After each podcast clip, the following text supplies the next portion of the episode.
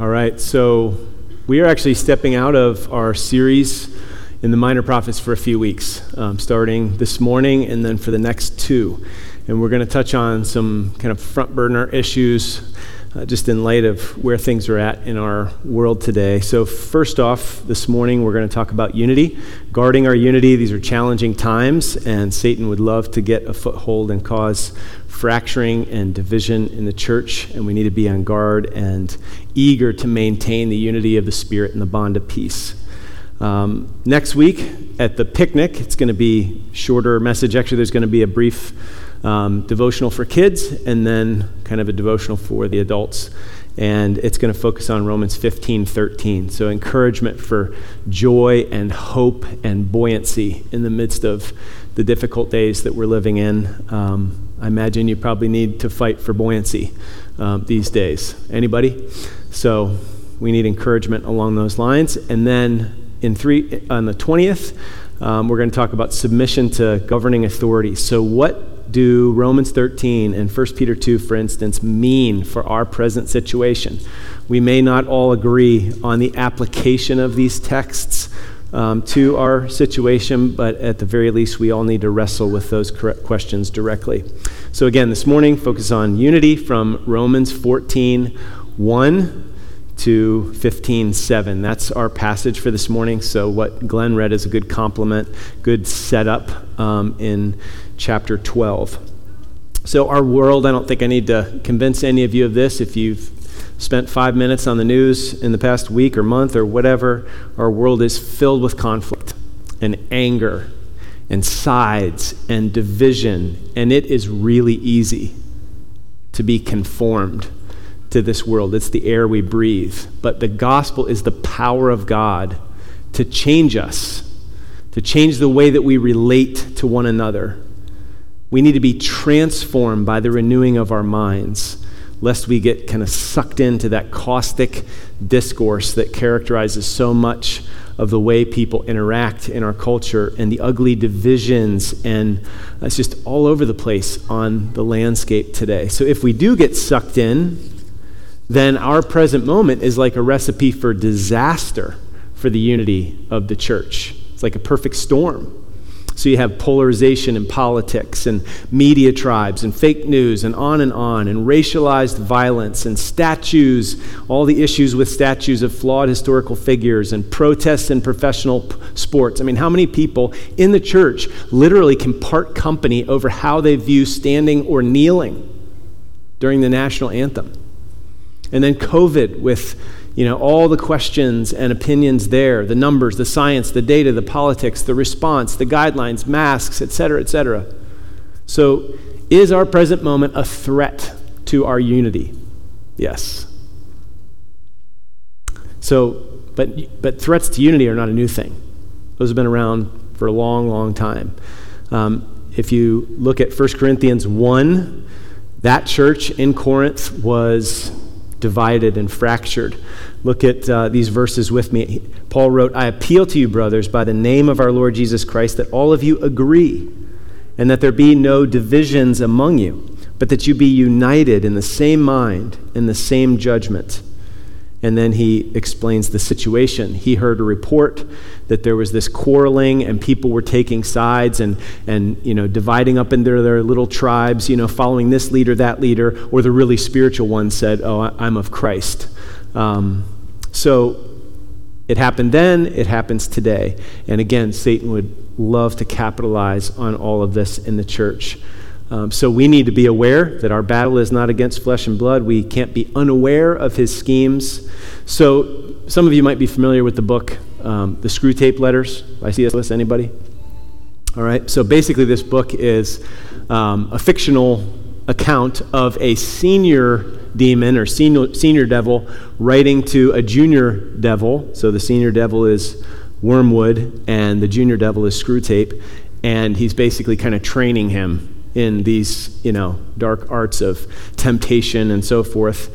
And so this is from one of the early letters from Uncle Wormwood to the junior devil Screwtape. And I think it captures the, the issues fairly well, even though it was written, I don't know, 70 years ago or something like that. So, one of our great allies at present is the church itself. Do not misunderstand me. I do not mean the church as we see her, spread but through all time and space and rooted in eternity, terrible as an army with banners. That, I confess, is a spectacle which makes our boldest tempters uneasy. But fortunately, it is quite invisible to these humans. All your patient, so he's saying, you know, the, the man who just became a believer that he's trying to tempt and draw away from the faith, all your patient sees is half finished. When he goes inside, he sees, goes inside the church, he sees the local grocer with rather an oily expression on his face, bustling up to him bustling up to offer him one shiny little book containing a liturgy which neither of them understands, and one shabby little book containing a number of religious lyrics, mostly bad and in very small print. When he gets to his pew and looks round, he sees just that selection of his neighbors whom he has hitherto avoided. You want to lean pretty heavily on those neighbors. Make his mind flit to and fro between an expression like the body of Christ and the actual faces in the next pew. It matters very little, of course, what kind of people the next pew really contains. You may know one of them to be a great warrior on the enemy's side. No matter, provided that any of those neighbors sing out of tune, or have boots that squeak, or double chins, or odd clothes. Work hard then on the disappointment or the anticlimax, which is certainly coming to the patient. It occurs when lovers have got married and begin the real task of learning to live together. In every department of life, it marks the transition from dreaming aspiration to laborious doing. If once they get through this initial dryness successfully, they become much less dependent on emotion and therefore much harder to tempt. So we'll maybe stop right there. So the point is, it's so easy to focus on peripheral, secondary, minor, trivial things and allow those things to eat away at our unity and to push us apart. So, is our present moment a threat? Absolutely. But our present moment is also a huge opportunity an opportunity to show the world the power of the gospel to unite people.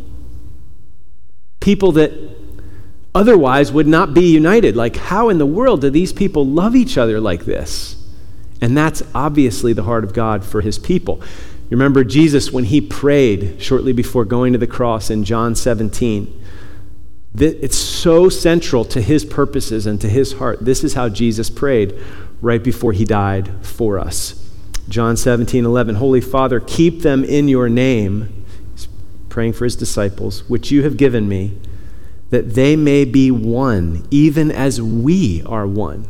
The unity within the Trinity, Father, Son, and Spirit, should be reflected and embodied by the church. And then down in verses 20 to 23, I do not ask for these only, just his present disciples, but also for those who will believe in me through their word that they may all be one, just as you, Father, are in me and I in you, that they also may be in us, so that the world may believe that you have sent me.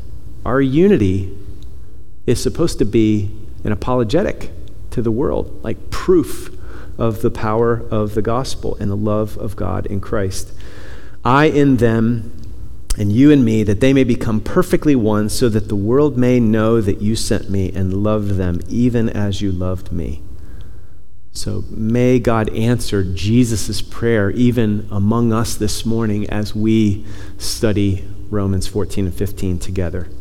So, um, like Tyler mentioned, there's a sermon outline on the, the live stream page. You can also follow along, the, the points will be on the screen as well. All right, so point number one welcome one another. And if you look at chapter 14, verse 1, you see it right off the bat. There's like bookends.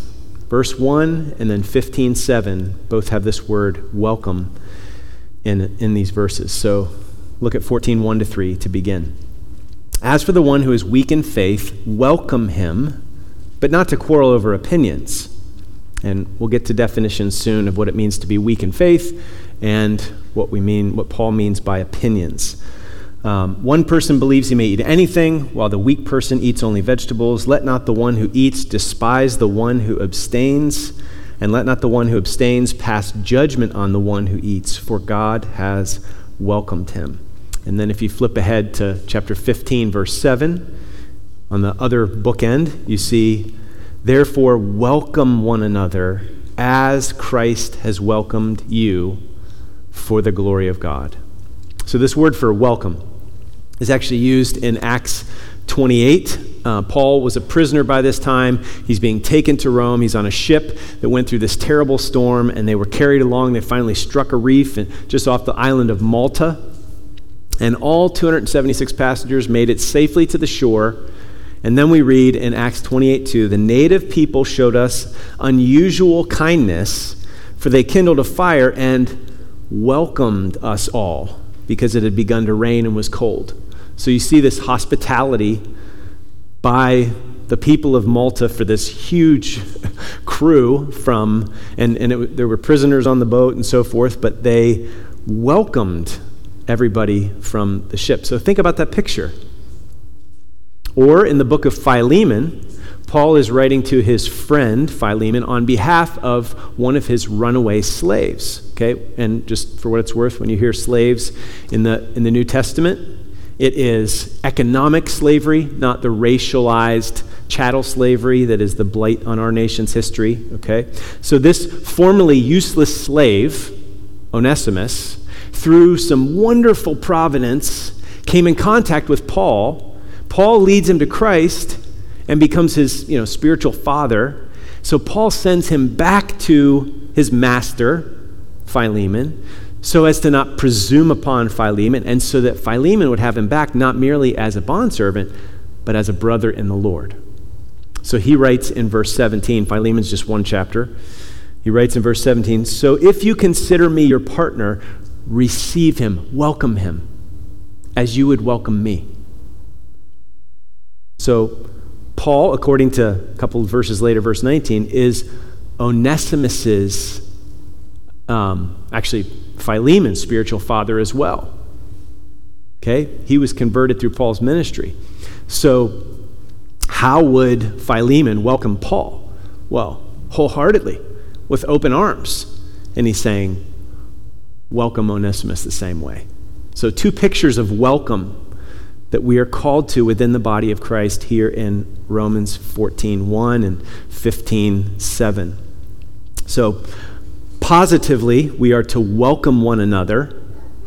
Negatively, we are to do so and not divide and dispute over quote unquote opinions. So, what in the world is going on in Rome and what does this stuff mean? So, as for the one who is weak in faith, we need to know what that means. Welcome him, but not to quarrel over opinions. We need to know what that means.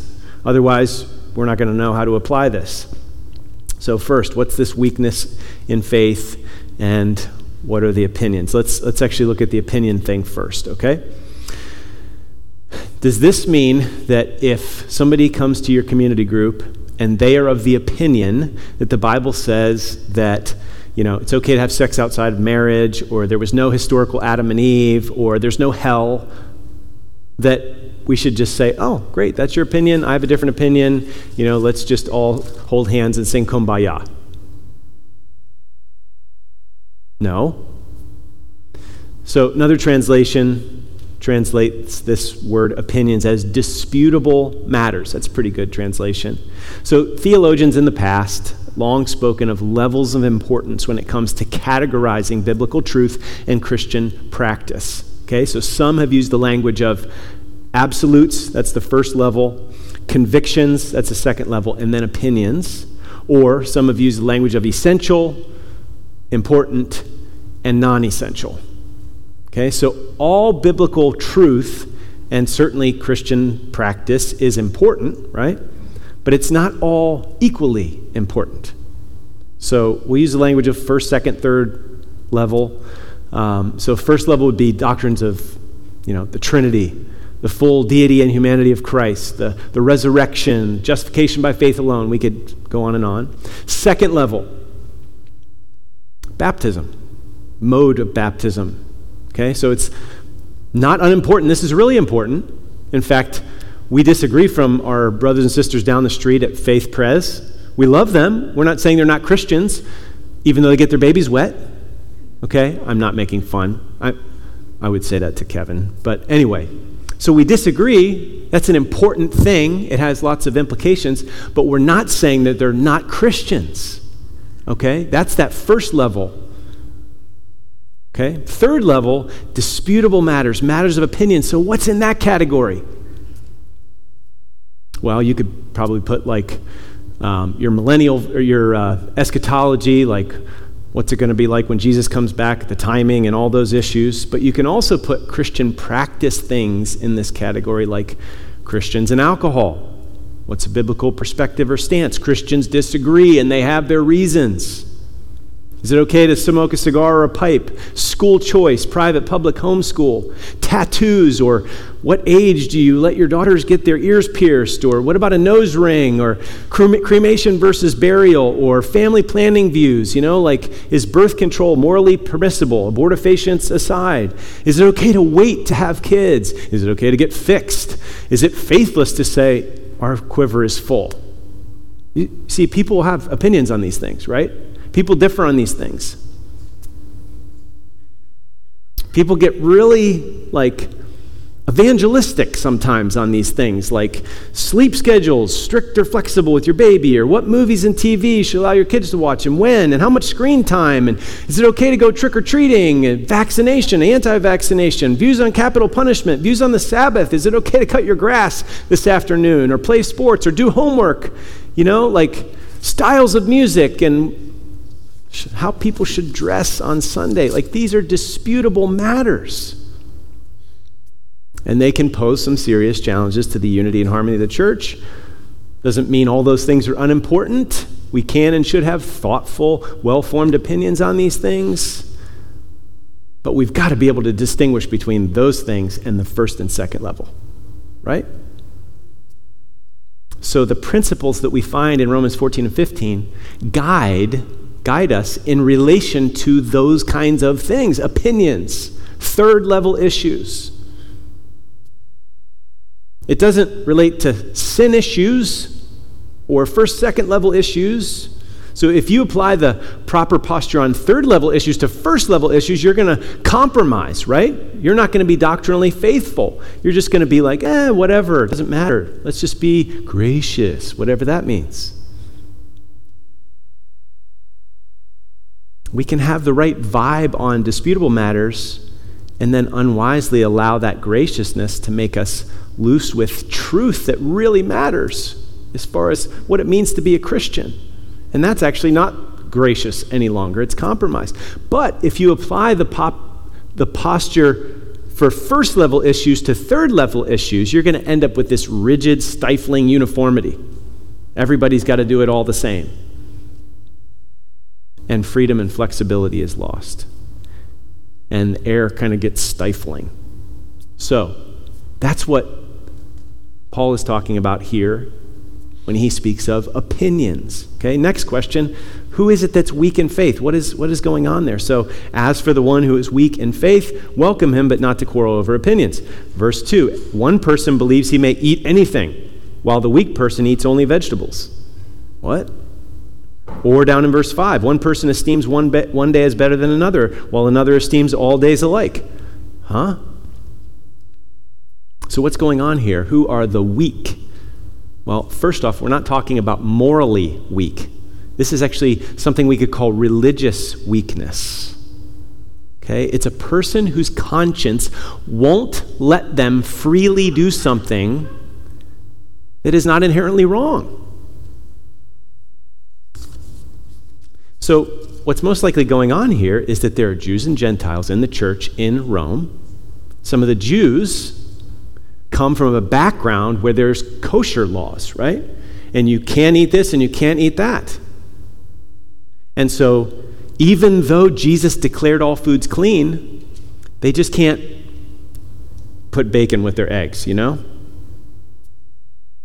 And that's fine for them, but if they start to say, if you're really a faithful Christian, you can't put bacon on your plate either, that's when it starts to get troublesome. And you can see you've got all this disunity. And then you got these Gentiles that are like, let's wrap, let's have bacon wrap bacon for breakfast, you know? And then they look down on these crazy, you know, what are you guys so uptight about? And they're judging and despite. You see? This is what's going on. So, what do you do with that? Does Paul say, Come on, you pathetic Jews, like get with the program, get over it? Jesus said, to, you know, he declared all, all foods clean. No, he actually is careful with these brothers and sisters. And so should those who are strong. So think about this Peter, when, when in Acts 10, Jesus, you know, he gets this vision and there's this sheet that comes down and all these things that he never would have eaten as a kosher Jew. And, you know, God says, Rise, Peter, kill and eat. He's like, Never, Lord. I, have never eaten anything unclean.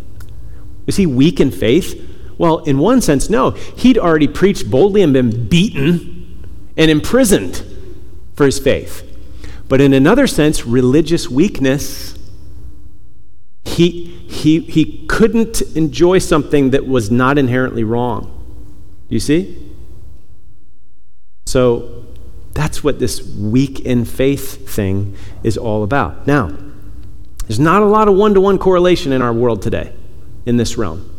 So we need to be careful here. I mean, probably the closest thing, a couple examples of how it could be, is if you had someone who was a Muslim become a believer, and, and that person, you know, has this religious weakness when it comes to pork, right? And so the church should be sensitive. He, you know, he's not going to be able to just go out and order, you know, eggs and bacon. And that's okay.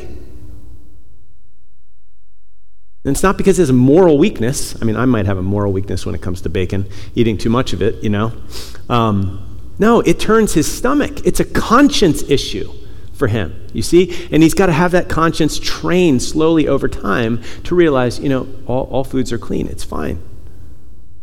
So, one commentator writes this way says that the disputable matters that concern us today almost never exactly parallel what Paul addresses in this passage, but the principles in this passage directly apply to our time.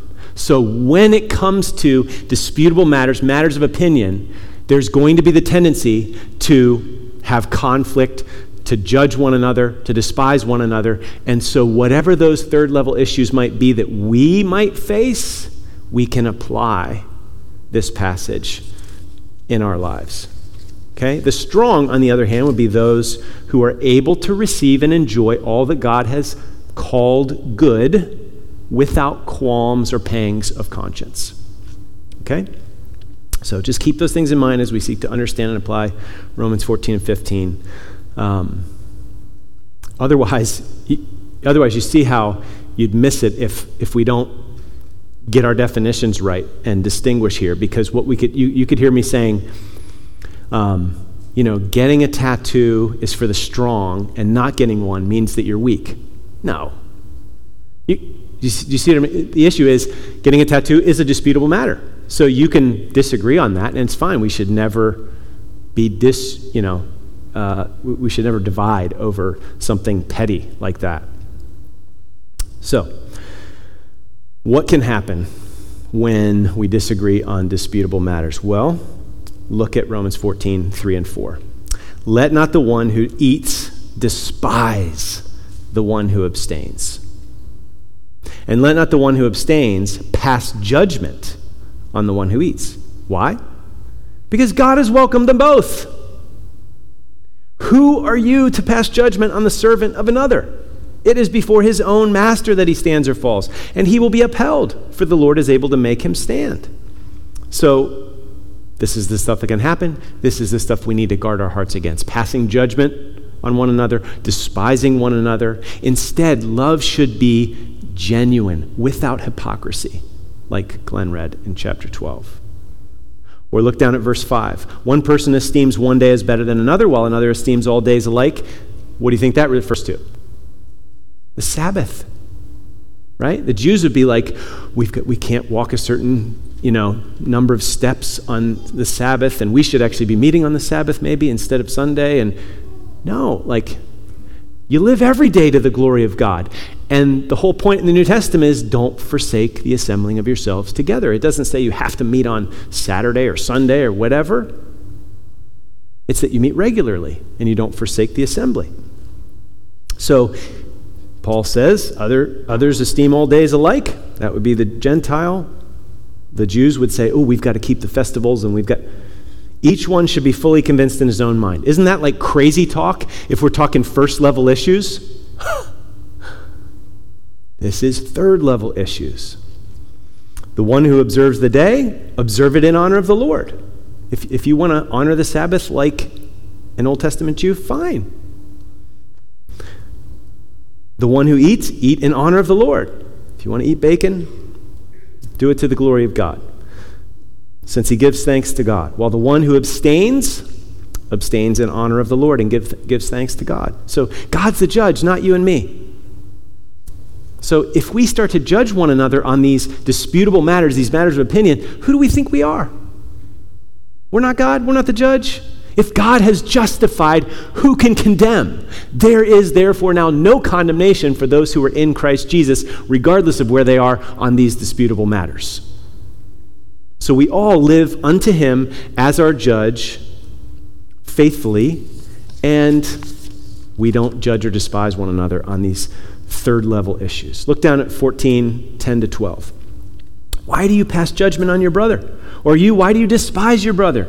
You see it? Again, same language. For we will all stand before the judgment seat of God. That's the only judge judgment seat that matters.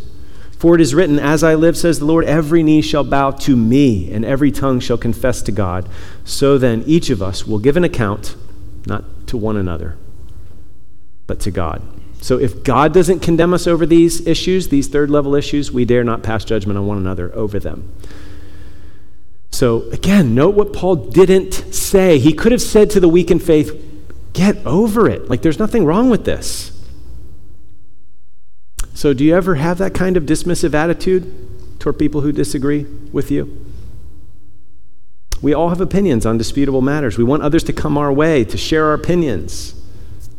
So, how do we disagree on things, things like this, as Christians, and cultivate, hear me here, genuine, not fake or superficial unity and harmony. Sometimes what we do is we back away, not out of welcome and deference, we back away out of indifference. Well, we disagree on this, and I'm just going to go hang out with people that agree with me on these third level issues, rather than actually saying, this is tertiary, like this is not central. Jesus died for both of us. So rather than focusing on or getting hung up on or judging or despising one another over opinions, disputable matters, we need a priority reset, which is where the passage goes next. So this is point number three reset priorities. Keep first things first. We all need this reminder. Keep the main thing the main thing. So when we let third level matters consume our focus, we are bound to argue and fight and get annoyed and judge and dismiss one another based on our opinions. Or we'll end up just kind of hanging out with the people that think like us on everything. But when first things are first in our minds and in our hearts, then we can maintain true, substantial unity around what matters most. Third level things get kept in their proper place. Doesn't mean we never discuss them, doesn't mean we can't debate them. But it does mean that we're not going to get defined by those third level issues, and we refuse to divide over those third level issues. So, what are the priorities in this priority reset? What does God want us to focus on? We'll look at 14, 17. For the kingdom of God is not a matter of eating and drinking, that's all secondary, third level. But the kingdom of God is, of, is a matter of righteousness and peace and joy in the Holy Spirit. So, in other words, seek first the kingdom. First level unity, not third level uniformity.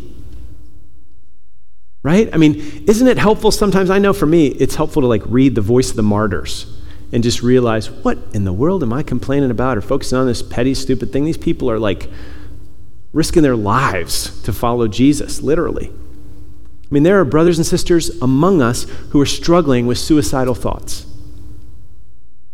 There are abuse survivors trying to survive. There are marriages on the rocks. There are wayward kids and heartbroken, burdened parents among us. There are people out there, your neighbors, people you don't rub shoulders with, but you know, get within six feet of, who need Jesus. Folks who are isolated and lonely and struggling, and we get fixated on and we argue about masks.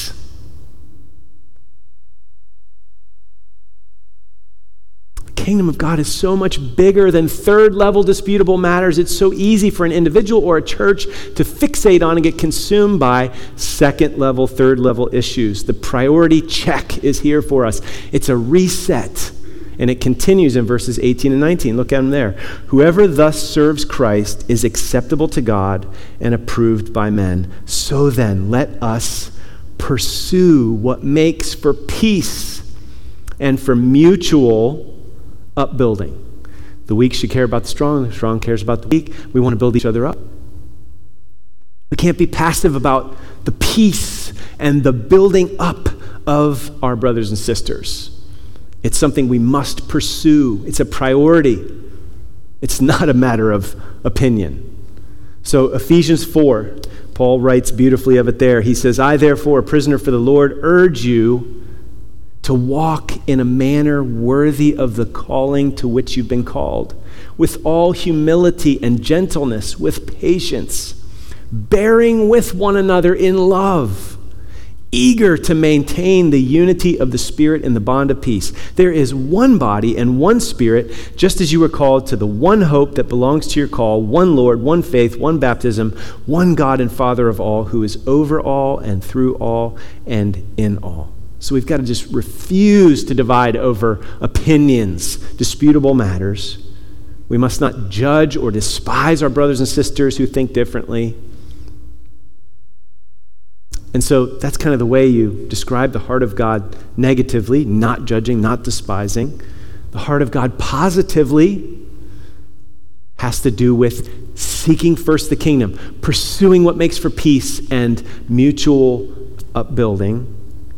And another way to speak of God's heart positively for us on the path forward is the call to walk in love. So, point number four walk in love. Look at Romans 14 13. Therefore, let us not pass judgment on one another any longer, but rather decide never to put a stumbling block or hindrance in the way of a brother. I know and am persuaded in the Lord Jesus that nothing is unclean in itself, but it is unclean for anyone who thinks it unclean.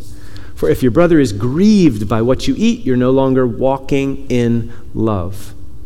By what you eat, do not destroy the one for whom Christ died. So don't flaunt or parade your freedom. Don't put a stumbling block in another person's way. Don't hinder their walk. Instead, walk with them in love.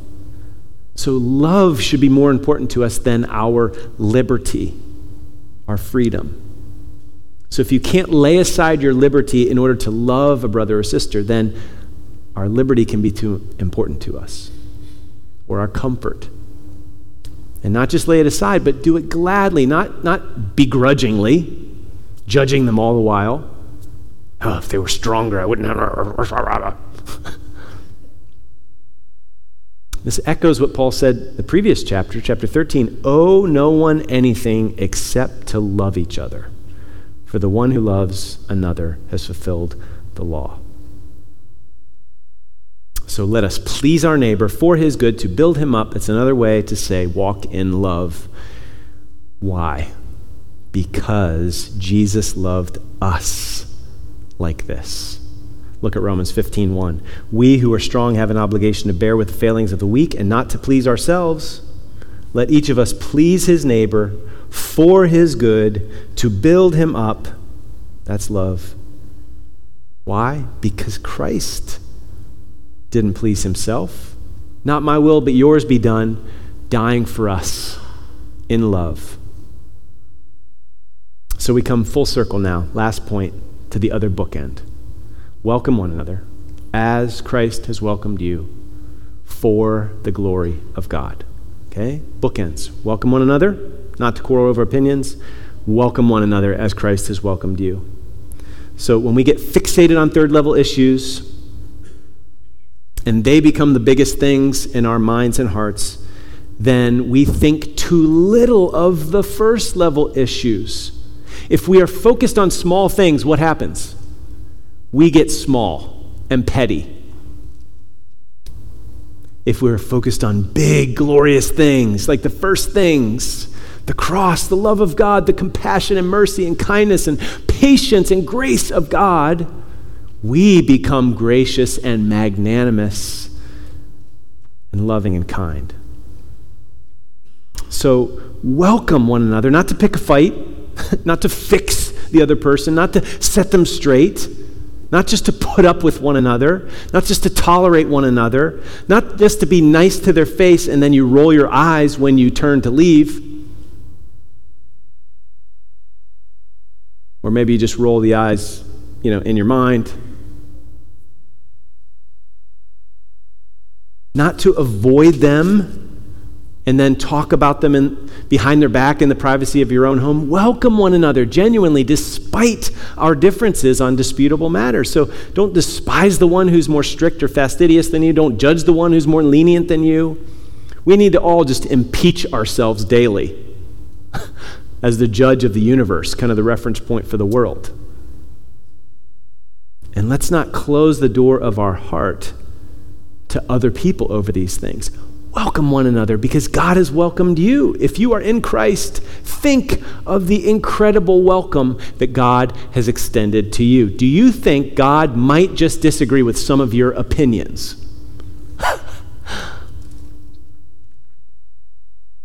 Does He hold you out at arm's length because of them? Because some of us have some really screwy opinions? Does He roll His eyes when you start praying? and then come to the door, you know, like knock, knock, ask, seek, knock, you know, I'm praying here, Lord. He comes to the door, oh, hi, come on in, hi, you know, listens to your prayer, and then after you leave, he shuts the door, and he's like, whew, you know, glad that's over with. And then he goes and sits down with, sits down with the people he really likes to hang out with. No. His heart is genuine toward us. It's amazing, despite how trivial and goofy we can be. Our welcome of others is based on God's gospel welcome of us sinners. We can welcome others because He first welcomed us. And man, we were annoying and ugly and not lovable and, you know, still are. there are tons of things that could get in the way of God welcoming us. I mean, obviously, first, our sin. He's holy, we're unholy. There's no way we can hang out with God and be friends and reconciled unless Jesus takes all of our sin on the cross and pays that debt and reconciles us. But if you are trusting in Jesus, if you know that sin and that work of Christ on the cross, and you are trusting Jesus, the welcome we have received is just almost too good to be true. It's so sweet. Our sin did not stop God from loving and welcoming us. Actually, it made him pursue us so that he could pour out his welcome and mercy and love on us. So, you know what? These days, we're all a little bit more on edge, aren't we? Little bit prone more prone than usual, maybe, to be irritable or angry or prickly or judgy. We need to be extra careful. So, just a stupid example from my own stupid life, you know, like I'm running, I think it was yesterday or Friday or something, down Shipley Road, and there's a guy coming up the hill on a bike. And I, like, there wasn't a car coming, so I'm like running in the middle of the road, and the guy puts his mask up as he's biking up the hill. And I'm like, dude, what are you doing? We're outside. Wind's blowing. I'm like, so far away. You know, I'm like, what am I doing? I just, I'm like judging this guy. Or me also, yesterday in Lowe's, dude walking through without, it, without a mask on. And I'm like, oh, I guess the rules don't apply. Like, I'm just falling off the horse on both sides. Like, what is, what's going on in my heart? So, has the Lord welcomed the COVID cautious Christians? Yes. Has the Lord welcomed the COVID bold Christians? Yes. Is there a kind of caution that can slide down into fear and anxiety and paralysis that is sinful? Yes. Is there a boldness that can slide down into prideful dismissal or an inordinate focus on personal rights and comfort or an unloving disregard for the health and safety of others? Yes. So we should encourage and exhort both, but caution and boldness are both legitimate opinions. It's okay. And again, we could multiply examples. So we have different opinions on COVID, different opinions on how to apply COVID guidelines in the church, on immigration policy, on economics, on application of social justice, on the political landscape, and on and on and on and on and on. Do these things determine our standing before God? No. Does that mean they're unimportant? No, they are important. But let's focus on the first things and keep the first things first. Has Christ welcomed us? Yes. So listen, just just savor. This is like I don't know, Trader Joe's dark chocolate caramel caramels. I don't know. You can fill in whatever it would be for you. Listen to this these words of welcome. Heart of God in Christ for his people. And then we're going to sing a song, and then we're going to participate in the table that Jesus set for us, and how fitting our unity. What are we doing here? What are you doing here at the table of the Lord? Well, it's only because of Jesus, it's only because of the cross, it's only because of his mercy and grace. And we are all together, one body in him. So, ready? Just some sweet words of the heart of Christ, the welcome that we have in him. Come to me, all who are weary and heavy laden, and I will give you rest. God so loved this dark, broken, rebellious world that he gave his only Son that whoever believes in him will not perish but have everlasting life. Jesus said, I'm the bread of life. Whoever comes to me will never ever hunger. Whoever believes in me will never ever thirst. John 6:37 Whoever comes to me, whoever, I will never cast them out. Or John 11:25 I am the resurrection and the life. Whoever believes in me, though he die, yet shall he live. Therefore, welcome one another, brothers and sisters, as Christ has welcomed us for the glory of God. And so, our closing prayer, I think, fittingly, is verses 5 and 6 of Romans 15. So maybe you want to pray those along with me here in a moment. The worship team's going to come up and we're going to um, have a song that we're going to be led in while we prepare our hearts for communion. But let me pray these two verses. Pray along with me. Say your amen to these verses along with me. And then we may all need to just look in and say, Lord, oh, I have been judgy. I've despised. I have pulled away from. Shine the light in my heart. Help me see where I need to repent. The table of the Lord is a family meal. We are part of this family by grace through faith in Jesus, not because of where we stand on disputable matters. So if you have repented of your sins and trusted in Christ for salvation, you are welcome at this table. And we celebrate, we proclaim the Lord's death until he comes. And it's also a time for us to examine our hearts, not just vertically, though that's important, but also horizontally. Have I allowed divisions? Have I, you know, caused some? Have I been passive and indifferent instead of actively pursuing peace and mutual upbuilding? So let's pray this prayer and then let's examine our hearts and let's draw near to Jesus and let's draw near to one another in love. So may the God of endurance and encouragement grant us to live in such harmony with one another, in accord with Christ Jesus, that together we may, with one voice, glorify the God and Father of our Lord Jesus Christ. Amen.